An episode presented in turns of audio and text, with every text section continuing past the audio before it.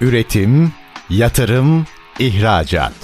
Üreten Türkiye'nin radyosu Endüstri Radyo sizin bulunduğunuz her yerde. Endüstri Radyo'yu arabada, bilgisayarda ve cep telefonunuzdan her yerde dinleyebilirsiniz. Endüstri Radyo.com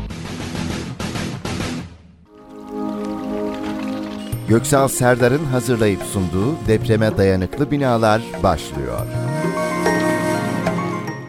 ST Endüstri Radyo Depreme Dayanıklı Binalar programından herkese merhabalar. Bugün Adıyaman'dan çok özel bir konuğumuz var. E, maalesef 6 Şubat'ta çok derin bir acıyla sarsıldık. Ülke olarak birçok insanımızı kaybettik. Ve aynı zamanda yapılarımızın depreme e, dayanıklılığı konusunda ne kadar dayanıklı olduğu konusunda da çok ağır bir ders aldık aslında. Hem yapıların depreme dayanımı konusunu konuşacağız hem de Yapı sektörüne çok özel bir ürün geliştiren, yazılım geliştiren Profesör Doktor Sayın e, Murat Palabey konuğumuz. Murat Bey hoş geldiniz sevgili hocam. Nasılsınız? Hoş bulduk Gökhan Bey. Adıyaman'da devam ediyoruz. Evet hocam e, takip ediyoruz sizi gerek sosyal medyadan gerek televizyonlardan gerek makalelerinizden Tebersof Yazılım İnşaat Sanayi ve Ticaret Limite Şirketi Genel Müdürü aynı zamanda Adıyaman Üniversitesi Mühendislik Fakültesi İnşaat Mühendisliği Bölümü Başkanı Profesör Doktor Murat Palabey konuğum dediğimiz gibi.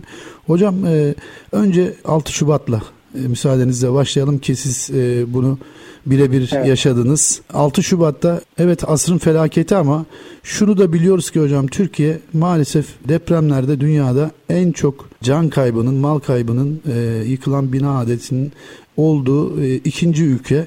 Önce buradan başlamak istiyorum hocam. Neden Türkiye e, bu konuda yani depremde bu kadar can kaybına ve mal kaybına uğruyor? Öncelikle buradan başlayalım sevgili hocam. Buyurun lütfen. Hay hay. Şimdi benim gördüğüm kadarıyla tabii deprem ülkesi olduğumuzu sürekli dile getiriyoruz ama çok çabuk unutuyoruz. Yani 99 depreminden sonra e, bir takım güzel gelişmeler oldu. Ee, özellikle işte beton konusunda, donatı konusunda, denetleme konusunda bir takım çok güzel iyileştirmeler oldu. Ama uygulamaya geldiğimizde maalesef yapı sektörünün özellikle taşeron boyutundaki elemanlarının sorumluluğu olmadığı için onlar bir takım hataları yaparken çok fevri davranabiliyorlar. Dolayısıyla denetleme kısmında bizim inşaat sektörü özellikle yapı sistemi, tabizi sistemi yapılırken sürekli denetlenmesi gereken bir şey. Dolayısıyla biraz önce işte ya da biraz sonra söyleyeceğiz. Bir etkiyeden dolayı binamız ağır hasarlı hale gelebiliyor. Dolayısıyla o eksenin oraya konması noktasında hem taşeronlarımızın bilgili olması gerekiyor. Hatta sorumlu olması gerekiyor. Hem de işin içerisindeki bütün paydaşların bu sorumluluğun farkında olması gerekiyor. Yani taşerondan müteahhite kadar ki bütün aşamalarda hatta müteahhiti de geçtik kullanıcılar yani son kullanıcı dediğimiz işte o yapıyı satın alan kişilerin de e, o işin şuurunda olması gerekiyor. Yani Kahramanmaraş'ta veya Adıyaman'da veya Gaziantep'te Hatay'da e, deprem sonrası şeyler duyduk hatırlarsanız işte kolonun kesildiğine dair bir sürü söylenti çıktı.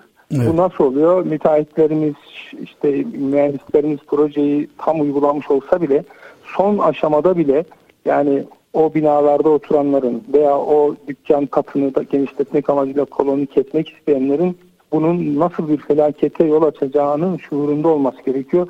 Biz yani benim görebildiğim kadarıyla maalesef toplum olarak bu şuura daha erişemedik. Yani bu kolektif bir şey. Herkesin aynı oranda aynı hassasiyetle buna eğilmesi gerekiyor diye düşünüyorum. Eğer böyle olmazsa bizim yapı tasarım işi yüzlerce basamaktan oluşuyor. Herhangi bir basamakta yapacağımız hata çok ölümcül oluyor maalesef. Onun için yani bizim bir daha böyle felaketleri yaşamamamız için toplumun bütün kesimlerinin bu konuda çok duyarlı olması gerekiyor. Çok teşekkür ediyorum sevgili hocam. Sizin de altını çizdiğiniz gibi e, bu konuda toplumsal bilinç, duyarlılık çok çok önemli. Ama aynı zamanda şunu da ifade, ifade ettiniz. Denetim sisteminden bahsettiniz. Hocam sizin bir araştırma makaleniz var.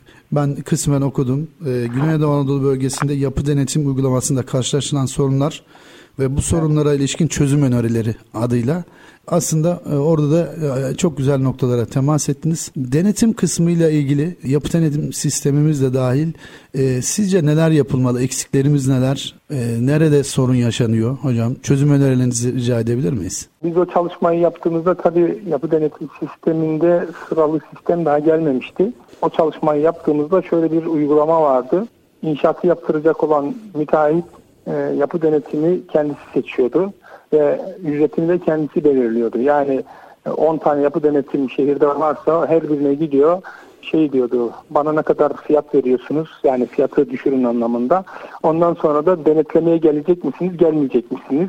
Gelmeyeceğim diyenler tercih ediliyordu. Dolayısıyla böyle bir sistemin yürümesi zaten mümkün değildi. Tabii bunu maalesef çok acı bir şekilde tecrübe ettik.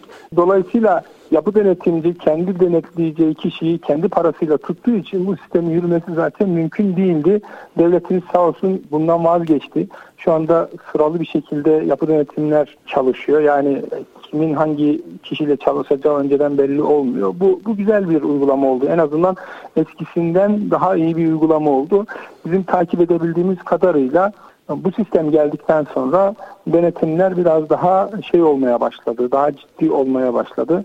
E, yapı denetimciler de tabii kendisini güvende hissetmeye başladı. Çünkü e, ben denetleyeceğim yönetmeliğe motomot uymazsanız işte im, imza vermeyeceğim, beton dökümüne izin vermeyeceğim gibi şeylere girdiklerinde kimse onlara iş vermiyordu maalesef. Şimdi bundan kurtulmuş olduk. Bu e, iyi bir gelişme oldu yapı denetim sistemi açısından.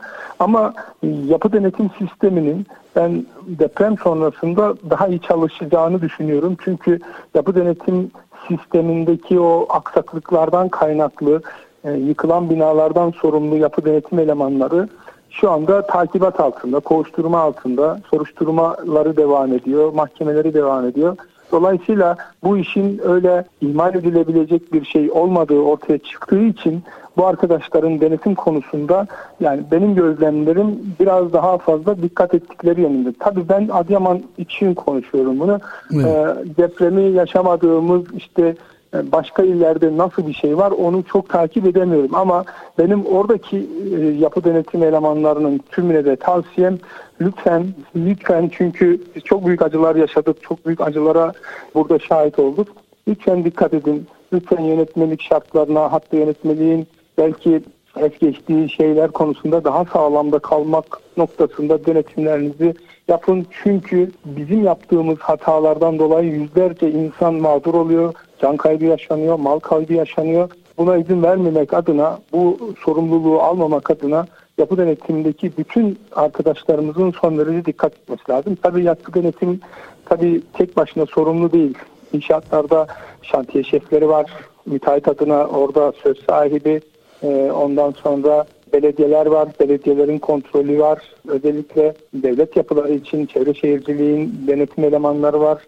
Hatta kamu kurumlarının bazılarının kendi denetim elemanları var. Sağlık Bakanlığı'nda olduğu gibi. Bunların hepsinin son derece dikkatli olması gerekiyor. Göz yumdukları her hatanın çok büyük şeye mal olacağını şimdiden öngörmeleri ve bina eğer o göz yumulan hatadan dolayı yıkılmışsa bir anlamda o kişilerin de katili olduklarının şuurunda olmaları gerektiğini düşünüyorum. Yapı denetim sistemi şu an için rayına girmiş gibi gözüküyor ama yine de arkadaşların denetim noktasında bir takım onların denetimi noktasında yani yapı denetimcilerin de denetimi noktasında bir takım önlemlerin de alınması gerektiği gözüküyor. Yani işini savsaklayan, yapmayan kişilerle ilgili de ciddi meydeler getirilmesi gerekiyor diye düşünüyorum. Çok teşekkür ediyorum sevgili hocam. Sizin de altını çizdiğiniz gibi aslında burada bir e, kolektif bir paylaşım, sorumluluk paylaşımı söz konusu. Müteahhiti, inşaat mühendisi, proje müdürü, e, yerel yönetimler, bakanlık, yapı denetim bir takım oyun oynanıyor aslında. Herkes sorumluluğun bilincinde de hareket ederse e, ve toplum da sizin de altını çizdiğiniz gibi bu konuda daha duyarlı olursa, daha talepkar olursa depreme dayanıklı bina konusunda zannediyorum e, değişen yönetmeliklerle birlikte çok daha güzel bir noktaya geleceğiz sizin de ifade ettiğiniz gibi. Hocam ben oradan şu noktaya gelmek istiyorum. Sizin uzmanlık alanınız betonarme yapılar, deprem mühendisi, yapı malzemeleri ve yapım teknolojileri. 6 Şubat sonrası bir röportajınızda şunu söylediniz. İnşaat aşamasında yapılan hatalar deprem veya daha büyük e, zorlamalar orta, zorlamalarda ortaya çıkınca hemen kendini belli ediyor. Bunu sıvayla veya vesairelerle kapatmanızın hiçbir önemi yok. Bunların hepsinde aslında yıkılan binaların hepsinde aslında bir takım kusurlar var. Böyle konu e, belli başlıklar altında toplarsak hocam hangi nedenlerle yıkıldı sizin yaptığınız gözlemlerde e, yıkılan binaların temelde yıkılma sebepleri hangi başlıklar altında toplamak mümkün? Yani birincisi tabii zemin önemli aslında. Yani daha doğrusu bu depremde zeminin ne kadar önemli olduğu ortaya çıktı. Benim doktora tezim de yapı zemin etkileşimiydi. Biz orada da yumuşak zeminlerde binaların özellikle yüksek katlı binaların çok aşırı derecede etkilendiğini bulmuştuk. Onunla ilgili de yayınlar yapmıştık. Şimdi zeminin çok önemli olduğu özellikle işte maalesef şehirlerimiz ovalara doğru kayıyor. Yani birçok şehrimiz Anadolu'daki böyle. O ovalara kayan bölgelerde biz daha fazla hasar olduğunu gördük. Dere yataklarına yakın yerlerde daha önce belki 50 yıl önce dere olarak kullanılmış sonra şehirleşmeden kaynaklı kurumuş olan yerlerde yapılmış yapıların da çok hasar aldığını gördük. Dolayısıyla zemin çok önemli bir parametre olarak ortaya çıktı. Buna dikkat etmeniz gerekiyor. Özellikle tabii burada belediyelerimizin son derece dikkatli olması gerekiyor. Yani artık imara açılacak bölgelerde rantı bir tarafa bırakıp sağlam zemine doğru binalarımızı kaydırmamız gerekiyor. Şehircilik açısından da aslında ovalara e, şehir kurmak çok makul mantıklı görülmemiş. Bu tarihi olarak da böyle. Çünkü düz bir ovaya şehir kurduğunuzda kanalizasyonla ilgili ciddi sıkıntılar yaşıyorsunuz. Bir de tarımla ilgili boyutu var. İşin e, ovaları tar şehirleşmeye açtığımızda ne olmuş oluyor? Tarla olarak kullanılacak, üretim yapılacak yerleri şehirleşmeye açmış oluyor. Bu doğru olmuyor. Zeminle ilgili şeylerin önemi ortaya çıktı. Bunu söylemiş olayım. İkincisi tabii ki işçilik. İşçiliği de ben tabii şöyle görüyorum. Özellikle donatıda yaptığımız donatı imalatında yapılmış olan hatalar çok ciddi binalarda yıkıma ve hasara neden oldu. Özellikle de boyuna donatı dediğimiz ana donatılardan ziyade eksiyelerin yani kesme gerilmesi, kesme kuvvetini aldığını söylediğimiz vurulma kuvvetlerini bir ölçüde karşılayan eksiyelerinde ne kadar önemli olduğu bu depremde ortaya çıktı. Dolayısıyla özellikle taşeronlarımızın yani demircilik işiyle uğraşan taşeronlarımızın etsiye bağlamasına aralığına ve detaylarına son derece dikkat etmesi gerekiyor. Eğer dikkat edilmese gerçekten ciddi hasarlar oluştu. Bunları da gözlemledik. Onun dışında bir de malzemeyle ilgili özellikle de betonla ilgili sıkıntılar gördük biz. Yani deprem sonrası yıkılmış olan binalardan gelen karotlarda şoka uğradığımız şeyler oluyor. Ee, yani 3 megapascal, 5 megapascal çıkan binalar oldu. 7 megapascal çıkan binaların onarımıyla ilgili talepler geldi. Maalesef beton kalitemiz de çok iyi çıkmadı. Ha bu tabii nispeten tabii bunu da şunu da söylemek zorundayız. Eski yapılarda böyle yeniye doğru geldikçe biz kalitenin göreceli olarak arttığını da söyleyebiliriz. Özellikle işte hazır betona getirildikten sonra yapı denetim sisteminde iyileştirme olduktan sonra da betonun kendisi çiple kontrol edilir hale geldikten sonra beton kalitesinde ciddi bir iyileşme görüyoruz. Ama e, şöyle bir durum da var. Bunu da söylemek zorundayız. Müteahhit olan arkadaş işte e, hazır beton tesisine C30 betonu getir dediğinde onlar getiriyor. Getirdikten sonra parasını ödüyor C30 olarak. Beton dökülürken o döküm elemanı işte şantiye şefinin veya başka yapı denetim elemanının orada olmamasından kaynaklı veya bir an işte başka tarafa bakmasından kaynaklı betona su kattığında çok ciddi sıkıntılar oluyor. Bu tür malzeme ile ilgili özellikle betonla ilgili maalesef kötü e, şeyler de oluyor. Ya da betonu yerleştirdiniz kalıp işte bitti. Herkes evine gitti. Betonun sulanması kürüyle ilgili de çok ciddi sıkıntılar gördük. Yani projeyi çok güzel yaptınız, demiri işte güzel yaptınız, betonu siparişi güzel geldi, güzel döküldü ama sonrasında kürünü yapmadığınız zaman da betonda ciddi sıkıntılar oluşabildiğini karot numunelerini, deneylerini yaptığımızda görmüş olduk. Ee, onun dışında bir de projeyle ilgili yani statik projelerin de yapımında maalesef inşaat mühendislerine de söyleyecek sözümüz olması gerekiyor. Ee, çok özenin gösterilmediği ile ilgili de şeyler söylemek zorundayım bir üniversite ölçüsü olarak. Gerçekten Asmolen özellikle bizim Adıyaman'da e, Asmolen yapılarda çok ciddi hasarlar meydana geldi ve yıkımların %80'ine yakını da Asmolen binalarda oldu. Hem ağır hasarlar hem yıkılan binalar hem orta hasarlılar. Burada da bizim yönetmeliklerimizin öngördüğü perde şartını maalesef sayın e, inşaat mühendisi arkadaşlarımızın çok ciddi uygulamadıkları ile ilgili çok ciddi örneklerle, çok sık örneklerle, çok sayıda örnekle karşılaştık. Bu da projenin tasarımında da e, hatalar yapıldığını görmüş olduk. Tabii denetim de ayrı bir şey. Denetime daha önce değinmiştik. Özellikle işte 2018 öncesi sıralı sistem gelmeden önceki denetimlerde de o tip binalarda da daha fazla hasar olduğunu gözlemlemiş olduk. Yani denetim, işçilik, malzeme, beton bunlar bir araya geldiğinde bunlardan bazıları veya hepsi birden tabii yapının kaderini belirliyor diyebiliriz. Çok teşekkür ediyorum sevgili hocam. Sizin de ifade ettiğiniz gibi e, esasında burada beton yani insan vücudunu nasıl bir iskelet ayakta tutuyorsa bizde de e, yapıyı da beton ayakta tutuyor. Dolayısıyla betonun sağlam olması, beton donatıların sağlam olması çok çok önemli. Sizin de altını özellikle çizdiğiniz gibi. Ee, bu konuyu biraz daha açacağız bir ikinci bölümümüzde ama şimdi ilk bölümümüzün sonuna geldik. Kısa bir reklam arasından sonra sohbetimize kaldığımız yerden devam edeceğiz. Üretim, yatırım, ihracat. Üreten Türkiye'nin radyosu Endüstri Radyo sizin bulunduğunuz her yerde. Endüstri Radyo'yu arabada, bilgisayarda ve cep telefonunuzdan her yerde dinleyebilirsiniz. Endüstri Radyo.com ST Endüstri Radyo Depreme Dayanıklı Binalar programından tekrar merhabalar. Programımızın ilk bölümünde Tebersoft Yazılım İnşaat Sanayi ve Ticaret Limited Şirketi Genel Müdürü aynı zamanda Adıyaman Üniversitesi Mühendislik Fakültesi İnşaat Mühendisliği Bölümü Başkanı Profesör Doktor Murat Palabey bizlerle birlikte e, depreme dayanıklı yapı konusunu konuşuyoruz. Kaldığımız noktada aslında beton konusunda kalmıştık sevgili hocam. İlk bölümünün sonuna doğru çok güzel noktalara temas ettiniz e, sevgili hocam. Burada ben bir konunun da e, müsaadenizle e, dikkat çekmek istiyorum. Beton konusunda ne kadar kaliteli beton ve demir kullanırsanız kullanın. Burada yalıtım da çok önemli. Su yalıtımı özellikle temelde temelde yapılan su yalıtımı çok önemli. Zira eğer orada doğru yalıtım yapılmamışsa oradan e, yapıya sızacak olan su donatıyı korozyona uğratıyor ve korozyonda bir süre sonra 5-10 sene sonra depremin dayanıklılığını çok olumsuz etkiliyor. Donatının taşıma gücünü, kapasitesini çok düşürüyor. E, bu noktada da sevgili hocam sizin değerli bilgilerinizden istifade etmek isteriz. Çünkü ülkemizde su yalıtımının özellikle temelde yapılan su yalıtımının önemi çok fazla bilinmiyor.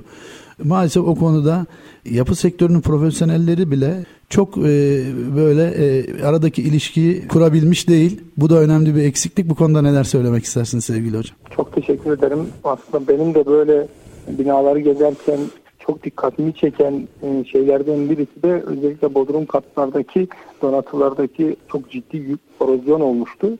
Onu da söyle, söylemeyi düşünüyordum unuttum. İyi ki hatırlattınız. Bizim gezdiğimiz binaların çoğunda dediğiniz gibi yalıtıma gerekli önem verilmediği için özellikle bodrum katlarda çok ciddi korozyon gözlemledik donatılarda. Dolayısıyla korozyonun e, özellikle işte suyla teması sürekli olan e, betonarme elemanlarda sürekli geliştiğini ve donatı çapında azalmaya sebep olduğunu söylemeye gerek yok. Bilimsel olarak zaten bilinen bir şey. Dolayısıyla sürekli özellikle sizin de altın çizdiğiniz gibi sürekli suya maruz kalmış, yalıtımı iyi yapılmamış betonarme elemanların ben şahsen ömrünün en fazla 30-35 yıl olacağını düşünüyorum. 30-35 yıl sonra yani yapılan bilimsel çalışmalar şunu göstermiş. Sürekli suyun içerisindeki donatı sıfırlanıyor. Yani tamamen betona dönüşüyor. Yani betonarmenin betona dönüştüğünü ne yapıyoruz? Görmüş oluyoruz. Dolayısıyla betonarme kompozit bir malzemedir diyoruz. Çekme gerilmelerinin olduğu yerde veya basıncın yetmediği yerde betona yardım eder diyoruz. Betonda basıncı karşılar diyoruz. Böyle bir durumda betonarme ortadan kalkıp betondan bir eleman ortaya çıkınca binanın özellikle zemin katında, bodrum katında tabii ki deprem olduğunda çok böyle e, yapının direnemeden yıkıldığını rahatlıkla yıkılacağını söyleyebiliriz. Sonra da bina yıkıldıktan sonra bu bina niye yıkıldı diye araştırmaya başlıyoruz. Aslında yapı denetimiyle ilgili aslında şunu söylememiz lazım. Yapı denetimiyle ilgili şeyin yapı bittikten sonra da devam etmesi lazım. Yani bu yapı denetim şirketlerinin görevidir demek istemiyorum. Yapı sahiplerinin orada oturanların binalarını sürekli gözlemlemeleri ve özellikle sizin de altını çizdiğiniz gibi korozyonun meydana geldiği, suyun sızıntısının olduğu yerlerde hiç beklemeden hatta masraftan da hiç kaçmadan direkt önlem almalar lazım. Bodrum katlarda eğer izolasyon iyi yapılmamışsa, işçilik iyi yapılmamışsa, kaliteli malzeme kullanılmamışsa tabii ki sızıntı oluyor. Bu sızıntı sürekli devam ettiğinde özellikle de yeraltı seviyesi yüksek olan yerlerde çok ciddi korozyona sebep oluyor ve bu belli bir yıl geçtikten sonra da çok ciddi çap azalmasına neden oluyor. Yani çok şey gördük biz Bodrumlarda. Önce donatıda hacim artışı meydana geliyor oksitlenmeden kaynaklı. O da e, betonun pas payı dediğimiz veya orta kalınlığı dediğimiz şeyi yitiyor ve orası çatlıyor. Hatta hasar tespitine gelenlerden bazıları da oraları yapısal hasar diye beyan edip binalarla ilgili ağır hasar, orta hasar gibi şeyler de yazmışlardı. Bunlara da şahit olduk. Ama orada korozyondaki işte o hacim artışı e, şeyi gittiği için, kabuğu gittiği için kabuk dışarı doğru çatlatıyor şeyi. Böylelikle hasar meydana geliyor ve daha çok hastalanmaya başlıyor donatı. Bu e, yıllara sari bir şey olarak karşımıza çıkınca da çok ciddi hasarlar meydana geliyor. Gerçekten teşekkür ederim bunu hatırlattığınız için. Yani bu da depreme dayanıklı tasarımın başka bir aslında şubesi olarak da kabul edilmesi, çok önem verilmesi, dikkat edilmesi gereken alanlardan birisi. Çok teşekkür ediyorum sevgili hocam. E, beton konusunda hemen aklıma şey geldi hocam. Sizin e, 6 Şubat deprem sonrası özel bir televizyon kanalına verdiğiniz röportaj vardı. Orada betonu e, böyle elle ufalayacak, ufalanabilecek kadar düşük kalitede olduğunu gördük. E, böyle elle ufalıyorsunuz. Evet. Bunun sebebi neydi hocam? Yani bu tip betonlar yani elle ufalanacak derecede mukavemeti bile olmayan betonlar genel olarak söylüyorum. Tabii birçok sebep olabilir. Genel olarak sürüne dikkat edilmemiş, sulanmamış betonlarda bu tür ciddi mukavemet kaybını görüyoruz biz. Yani betonu yerleştirdiniz, bizim bölgemizde gölgede bile 50 dereceyi gördüğümüz oluyor çoğu zaman yazın. Çok sıcak bir bölge. O küre dikkat etmediğiniz zaman beton içindeki suyu kaybettiğinde onu yerine koymadığınız zaman orada boşluklar çok ciddi boşluklar oluyor. Biz ona tabii halk dilinde beton yandı diyoruz. Beton işte o pozisyona geldiğinde de çok böyle 35-40 megapascal sipariş vermiş olsanız bile 5'lere 4'lere bile düşebiliyor. Bu depremden önce burada 2017-18'lerde Samsat ilçemizde de bir deprem olmuştu. Orada da belediye binası yıkılmıştı. Belediye binasını incelemek için gittiğimizde orada da hakikaten betonun kürüne dikkat edilmediğini daha sonraki yaptığımız, sorduğumuz arkadaşlar da söylediler. Yani beton dökülürken su yoktu, dikkat edilmedi gibi şeyler söylemişlerdi. Biz işte elimizdeki anahtarla betona dokunuyoruz, beton gidiyor, dokunuyoruz gidiyor. O röportajda olduğu gibi biz kolonu böyle eşeleyince kolon yarısına kadar geldik. Sonra korktuk. Dedik ya bir binayı yıkacağız şey yaparak. Dolayısıyla betonun kürünün ben çok önemli olduğunu düşünüyorum. Özellikle kötü beton konusunda. İkincisi de su katmak. Su katma da benzer bir etki yapıyor maalesef.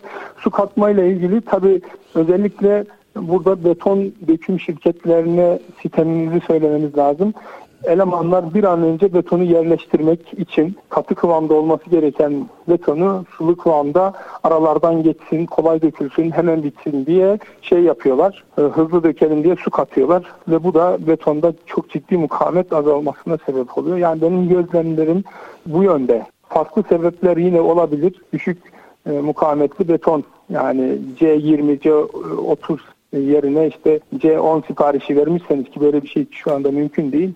E, yerine C10'u dökerseniz, kürüne de dikkat etmezseniz çok daha düşük mukavemetlerde tabii ki bulabilirsiniz, takdir edersiniz ki. Ama benim gözlemim kür ve suyla ilgili benim gördüğüm öyle. Çok teşekkür ediyorum sevgili hocam. Ee, siz daha önce altını çizmiştiniz ama bunu biraz daha açmakta fayda olduğunu düşünüyorum sevgili hocam.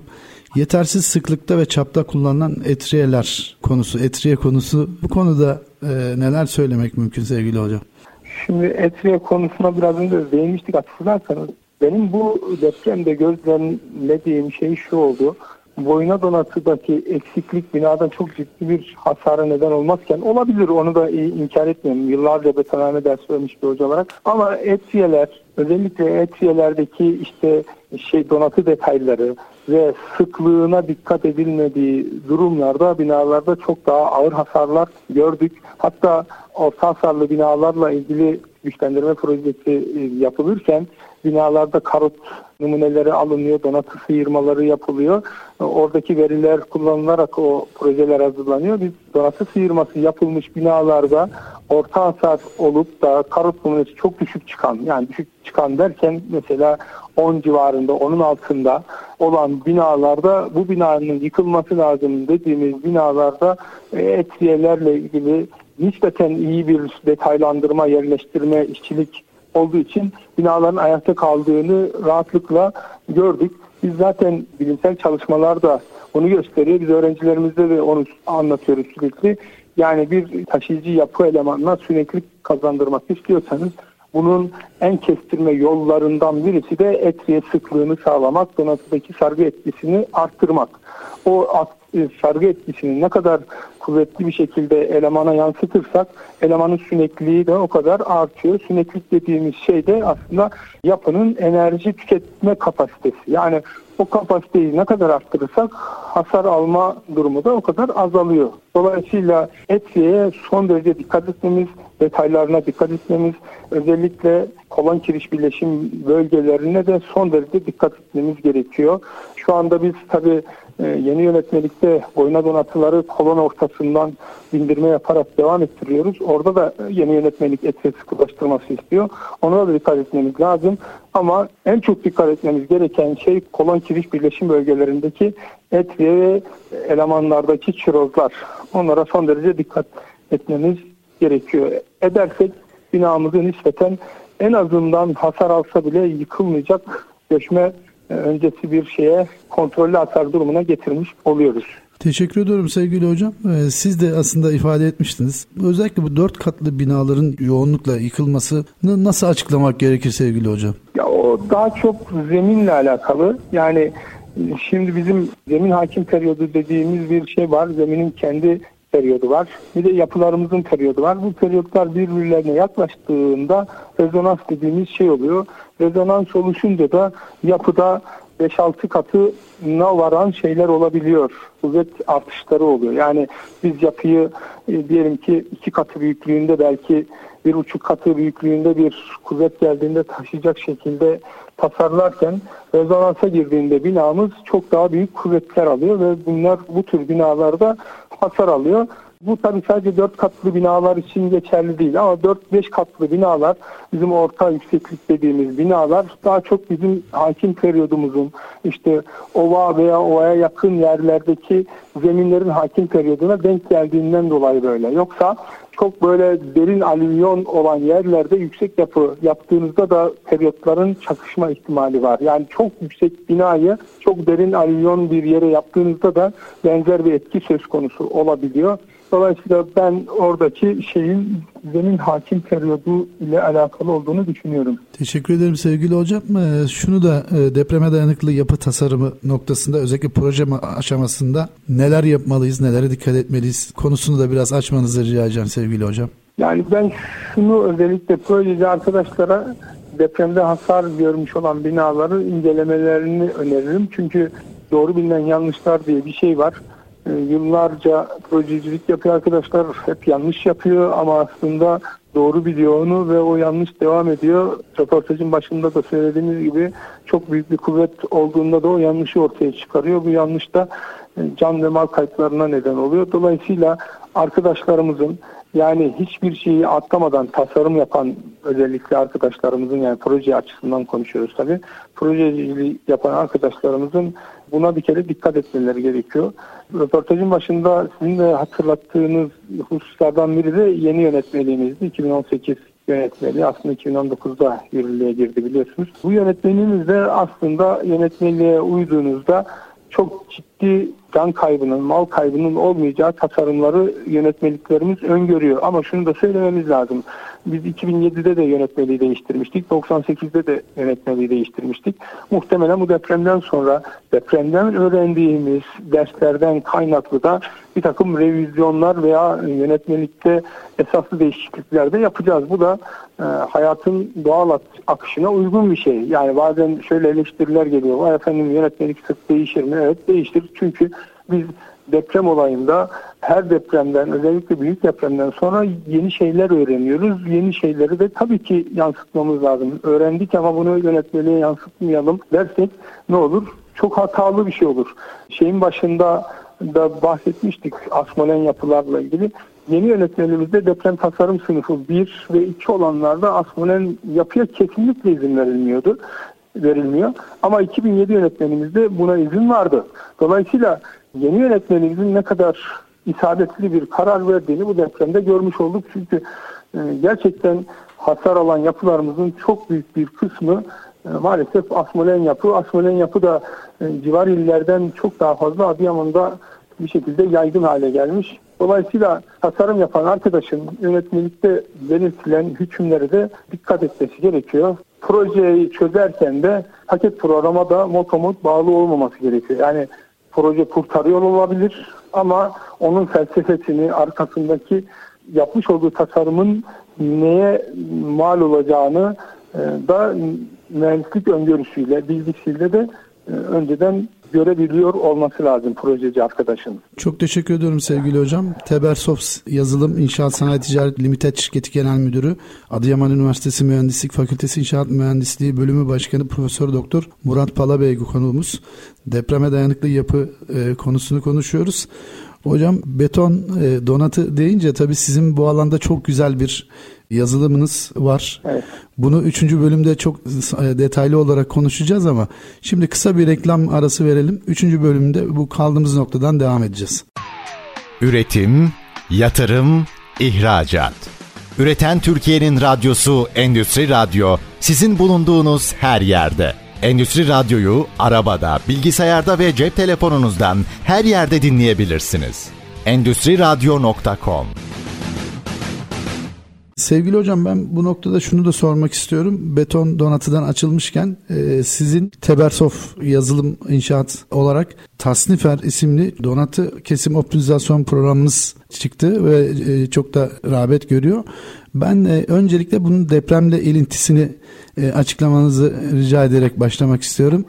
Lütfen bu konuda bizi aydınlatır mısınız sevgili hocam? Tabii dışarıdan bakan arkadaşlar programın işte donatıda bir optimizasyon yaptığını işte görüyor. Maliyetlerde düşük e, bir şey elde etmeye çalıştığımızı görüyor. Ama aslında bunun arka tarafında depreme dayanıklı yapı tasarımıyla ilgili de bir felsefe var. Onu şöyle izah edeyim. Biz tabii programa başlarken depremden önceydi bu. Biz yapıyla işte e, yapının metrajını hazırlayan arkadaşın şey yapmasını istiyorduk. İşte Excel'den bir dosya hazırlayıp donatının adedi, çapı, uzunluğu ile ilgili bir liste hazırlamasını o kat için e, hazırlayıp programa verip programa işte yükleyip çözmesini e, arzu edecek bir yoldan giderek programımızı yapıyorduk. Deprem gerçekleştikten sonra ben kendi adıma şunu söyleyeyim. Biz depreme 6. katta yakalanmıştık. Çok büyük ötelenmeler oldu. Çok büyük korkular yaşadık. Alt katlara indiğimizde yıkıldığını gördük şeylerin. Yan sitemizde 250 kişi bina 7. saniyede yıkıldığı için binalar yerle bir olmuştu. Dolayısıyla ben üniversite hocası olarak ne yapabilirim diye düşünürken şöyle bir programla bağlantılı olarak söylüyorum bunu. Ne yapabilirim diye düşünürken şöyle bir şey aklımıza geldi. Şu anda piyasada kullanılan ticari paket programlar var. Betonarme projesi yapan. İsimlerini zikretmeyeyim şimdi. Biz bu projeler bittikten sonra statiker arkadaşın bunun e, yeni versiyonlarında var bu özellik. Detaylı metraj al sekmesi var. Detaylı metrajı alıp direkt programa attığımızda programın çizimindeki kullanılan bütün donatıları orada o hesapta zaten yazmış oluyoruz ve direkt programa aktarıyoruz. Herhangi bir veri girişine izin vermeden. Böylelikle projeye motomot uyarak yani müteahhit olan arkadaşa hem projeye uyma şartı şey e, imkanı veriyoruz hem de oradan ekonomi sağlama imkanı veriyoruz. Diyelim ki 100 tonluk bir projede teorik demir ağırlığı 100 ton olan bir projede biz projeye motor mod uymak şartıyla 110 ton üzerinden işte fileleri hesaplamadan sipariş verip 10 tonu file olarak onun da bedelini e, müteahhit arkadaş ödediğinden dolayı maliyetinin fazla olduğunu gördük. Bizim yapmış olduğumuz optimizasyon programında bu verim %1 ile %5, %6 arasında değişiyor. %7 arasında değişiyor. Hatta biz %99 bazı projelerde de %99'un üzerinde de bir genel projede tüm donatılar için söylüyorum gördük. Dolayısıyla biz müteahhit arkadaşlar şunu söylemiş oluyoruz. Projeye uymak şartıyla size ekonomi vaat ediyoruz. Böyle olmasını tabii ki ben müteahhit arkadaşların tercih edeceğini e, düşünüyorum. Çünkü donatıdaki azaltılmanın genel olarak iki sebebi var. Birincisi taşeronun yani demircinin işçilikten kaçınmak istemesi. İkincisi de e, ekonomiden kaçınmak istemesi. Yani her e, kolonda kirişte 5 etreye işte atmasak böyle hesaplar yapılıyor maalesef şu kadar yekün tutuyor, şu kadar ton demir ediyor. İşte atmadığımız bu donatıların ekonomi şeyini cebimize işte kar olarak koyuyoruz gibi düşünüyorlar. Ama deprem bunun böyle olmadığını çok açık seçik sarış bir şekilde gösterdi. Bir etriyeden iki etriyeden dolayı binalar ağır hasarlarla geldi. Biz donatıların bindirme boyu yani uzunlukları ile ilgili de herhangi bir taviz vermeden adetlerinde herhangi bir taviz vermeden projeye motomot uymak koşuluyla müteahhitlere bir ekonomi sağladık programımızla. E, veri girişini çok kolaylaştırmış olduk. Dolayısıyla e, eğer projeye motomot uymak ve ekonomik bir çözüm kesim planı elde etmek istiyorlarsa ben tasnifer programımızı önerilmiş olayım. Sevgili hocam çok teşekkür ediyorum. Tasnifer donatı optimizasyon programınız aynı zamanda hem bir standartizasyon yani mevcut yönetmeliklere ve uygun bir çözüm e, anladığım kadarıyla hem de e, işveren açısından, müteahhit açısından da aslında e, minimum gider anlamında çünkü fazla fireleri de düştüğünüzde fireleri de ortadan kaldırdığı için dolayısıyla da bir ciddi bir ekonomik kazanç da sağlıyor.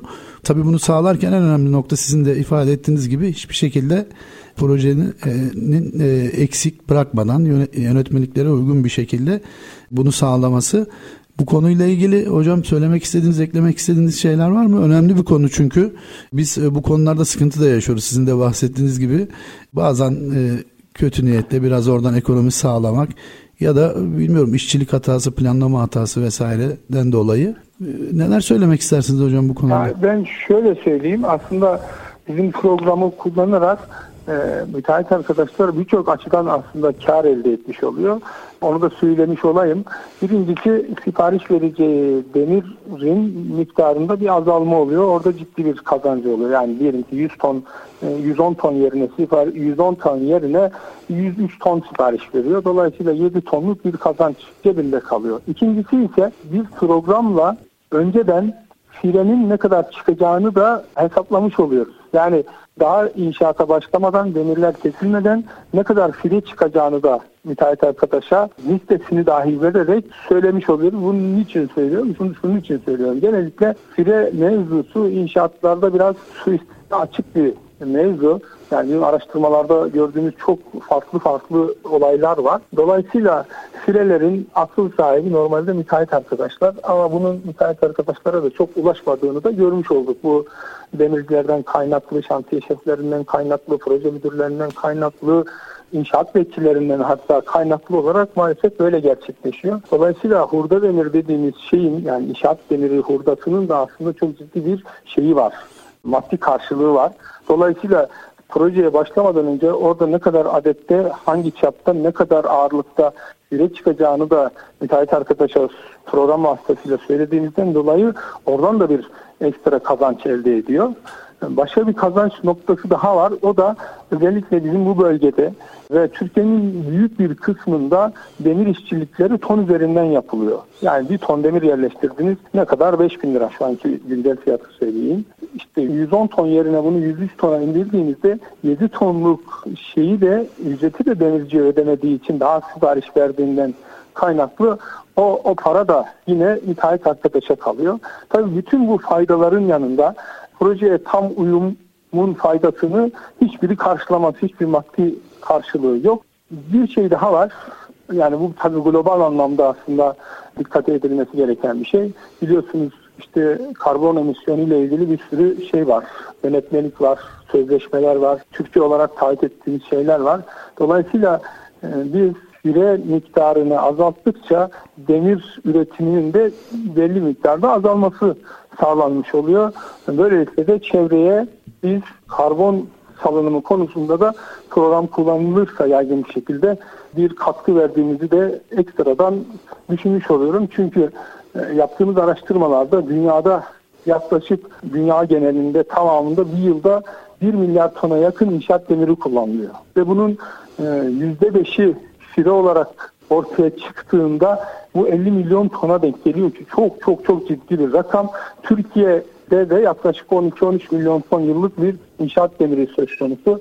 Orada da yine ciddi bir fire söz konusu oluyor. Bunun e, imalatı noktasında daha az imal edilmesi de işte çevreye de ayrıca bir katkı sağladığı için kendimizi global anlamda da katkı verdiği için tabii şanslı ve mutlu hissediyoruz. Çok teşekkür ederim sevgili hocam. Aslında inşaat malzemeleri fiyatlarının da e, evet. oldukça yüksek olduğu bir ortamda böyle bir yazılım programının sizin de e, aslında çevreye etkisi noktasında da çok önemli esas ve belki de önemli noktalardan birisi o karbon emisyonu noktasında ama aynı zamanda da e, maliyeti düş, düşüren önemli bir e, ve hiçbir şekilde de kaliteden e, taviz vermeden standartlardan taviz vermeden böyle bir e, çözümün olması son derece sevindirici. Çok teşekkür ediyorum hocam bu konuyla ilgili. Bir başka konuya teknik bir araştırma makalenizle ilgili e, bunu da merak ediyorum. Benim kişisel merakım da bu hocam. Şöyle bir e, araştırma makaleniz var başlık olarak. Depreme maruz e, zayıf kat düzensizliğine sahip bitişik nizam binalardaki çarpışma analizi diye. Son 3 dakikamızda hocam bu teknik makalede ne ifade ediyoruz ana fikir olarak? Onları da alın sizden lütfen buyurun hocam. Tabii bitişik nizam yapılar e, maalesef bizim şehirlerimizin bir gerçeği. Dolayısıyla bunların tasarlanması noktasında e, mevcut yapılmışlara yapılacak bir şey yok ama şu anda tabii bizim Adıyaman için konuşacak olursak bulvar boşaldı. Burada bitişik nizam yapılar vardı. Bunlar tasarlanırken bitişik nizam imar söz konusuysa bile bu binaların birbirinden maalesef uzak yapılmadığını, bitişik yapıldığını görüyoruz. Ben kendi adıma şunu söyleyeyim. Bu çekişleme dediğimiz olaydan kaynaklı da Adıyaman özelinde çok aşırı derecede yapının yıkıldığını veya sağlam olan yapının üzerine devrildiğini çekişlemeden dolayı gördük. Bu önemli bir şey. Tabi burada zayıf kat da zaten depremde istemediğimiz bir şey. Hem biz dükkan olarak yaptığımız yerlerde duvarları ortadan kaldırdığımızdan, dükkan olan yerlerde kat yüksekliğini arttırdığımızdan kaynaklı bir zayıf kat oluşturuyoruz. Hem de binalarımızı bitişik nizam yaptığımızda tabi burada daha farklı hasarlar, daha e, normalden daha büyük boyutlarda hasarlar oluştuğunu görüyoruz. Tabii bitişik nizam yapı deyince normal şehir merkezlerindeki yapılar da aklımıza gelmemesi gerekiyor. Bizim büyük binalarımız, hastanelerimiz, işte okullarımız, fakülte binalarımızda farklı bloklar şeklinde yapılanlarda da yine bitişik nizam olarak kabul edilebilecek yapılarımız çok sayıda var. Dolayısıyla bunların da birbirine zarar verilmemesi, vermemesi için yönetmelikimiz bir şey yapıyor. Belli bir aralık öngörüyor aralık 18 yönetmeliğinde biraz daha arttırılmış oldu. Biz bu çalışmada daha önceki yönetmelik hükümlerinin biraz yetersiz olduğunu görmüştük ama bu yeni yönetmelikte biraz orada bir düzenleme yapıldı. Ama binaların bitişik nizam yapıldığında da periyotlarının çakışması durumunda yani ikisinin periyodunun eşit olması durumunda belki hasar daha az oluyor ama farklı periyotlara sahip şeyler farklı salınım periyotlarında birbirlerine çarpma durumu söz konusu olduğu için de birbirlerine bir olarak zarar verebiliyorlar. Sevgili hocam çok çok teşekkür ediyoruz. Hakikaten 3 e, bölümde de böyle zaman su gibi akıp geçti sizi dinlerken. Ee, ben ümit ediyorum ki bu ve buna benzer programların sayısı artsın. Projeye uyarak daha güvenli yapılar imal edelim e, ve yavrularımızın e, daha böyle ne diyelim güvenli yapılarda yaşamalarını temin edelim. Hatta şunu da söylemiş olalım son olarak deprem olduğunda binadan kaçan değil binaya sığınılan binalar yapmamız lazım diyerek ben sözü size bırakayım. Sevgili hocam ne kadar güzel e, bağladınız. E, en son cümleniz hakikaten çok çok önemliydi. Altı çizilmesi gereken bir cümleydi. Deprem olduğunda kaçılması gereken değil, sığınılması gereken yer olmalı binalarımız. Aslında e, bizim de buna bütün e, yüreğimizle canı yürekten katılıyoruz. Tebersoft Yazılım İnşaat Sanayi Ticaret Limited Şirketi Genel Müdürü Adıyaman Üniversitesi Mühendislik Fakültesi İnşaat Mühendisi Bölüm Başkanı Profesör Doktor Murat Pala Bey çok çok teşekkür ediyoruz. Aynı zamanda bu tasnifer e, programı içinde e, yapı sektörüne çok çok e, önemli bir hizmet olduğunu düşünüyorum. Bu anlamda da kendilerine teşekkür ediyoruz. Sevgili hocam ağzınıza yüreğinize sağlık. E, su gibi geçti program. Çok keyifli bir sohbet oldu. Çok teşekkür ediyoruz. Son sözlerinizi alıp müsaadenizle programımızı kapatalım. Biz teşekkür ederiz. Biz teşekkür ederiz. Biraz önce de dediğim gibi deprem ülkemizin gerçeği. Bu gerçekten e, kendimizi sağlama, güvene almak noktasında toplumun bütün kesimlerinin dikkat etmesi ve bu şuurda olması gerekiyor. Yani biz şunu söyleyeyim deprem kaç büyüklüğünde olacaktan ziyade binalarımız güvenli miye odaklanmalıyız. Çok teşekkür ediyorum sevgili hocam. Ağzınıza yüreğinize sağlık. Ee, bu haftaki programımızda e, Profesör Doktor Murat Palabey konuğumuzdu. Depreme dayanıklı yapı inşası konusunu konuştuk. Aynı zamanda Tasniver donatı optimizasyon programlarını da detaylarını da bize açıkladı. E, haftaya farklı bir konu ve konukla tekrar karşınızda olacağız. Hoşçakalın.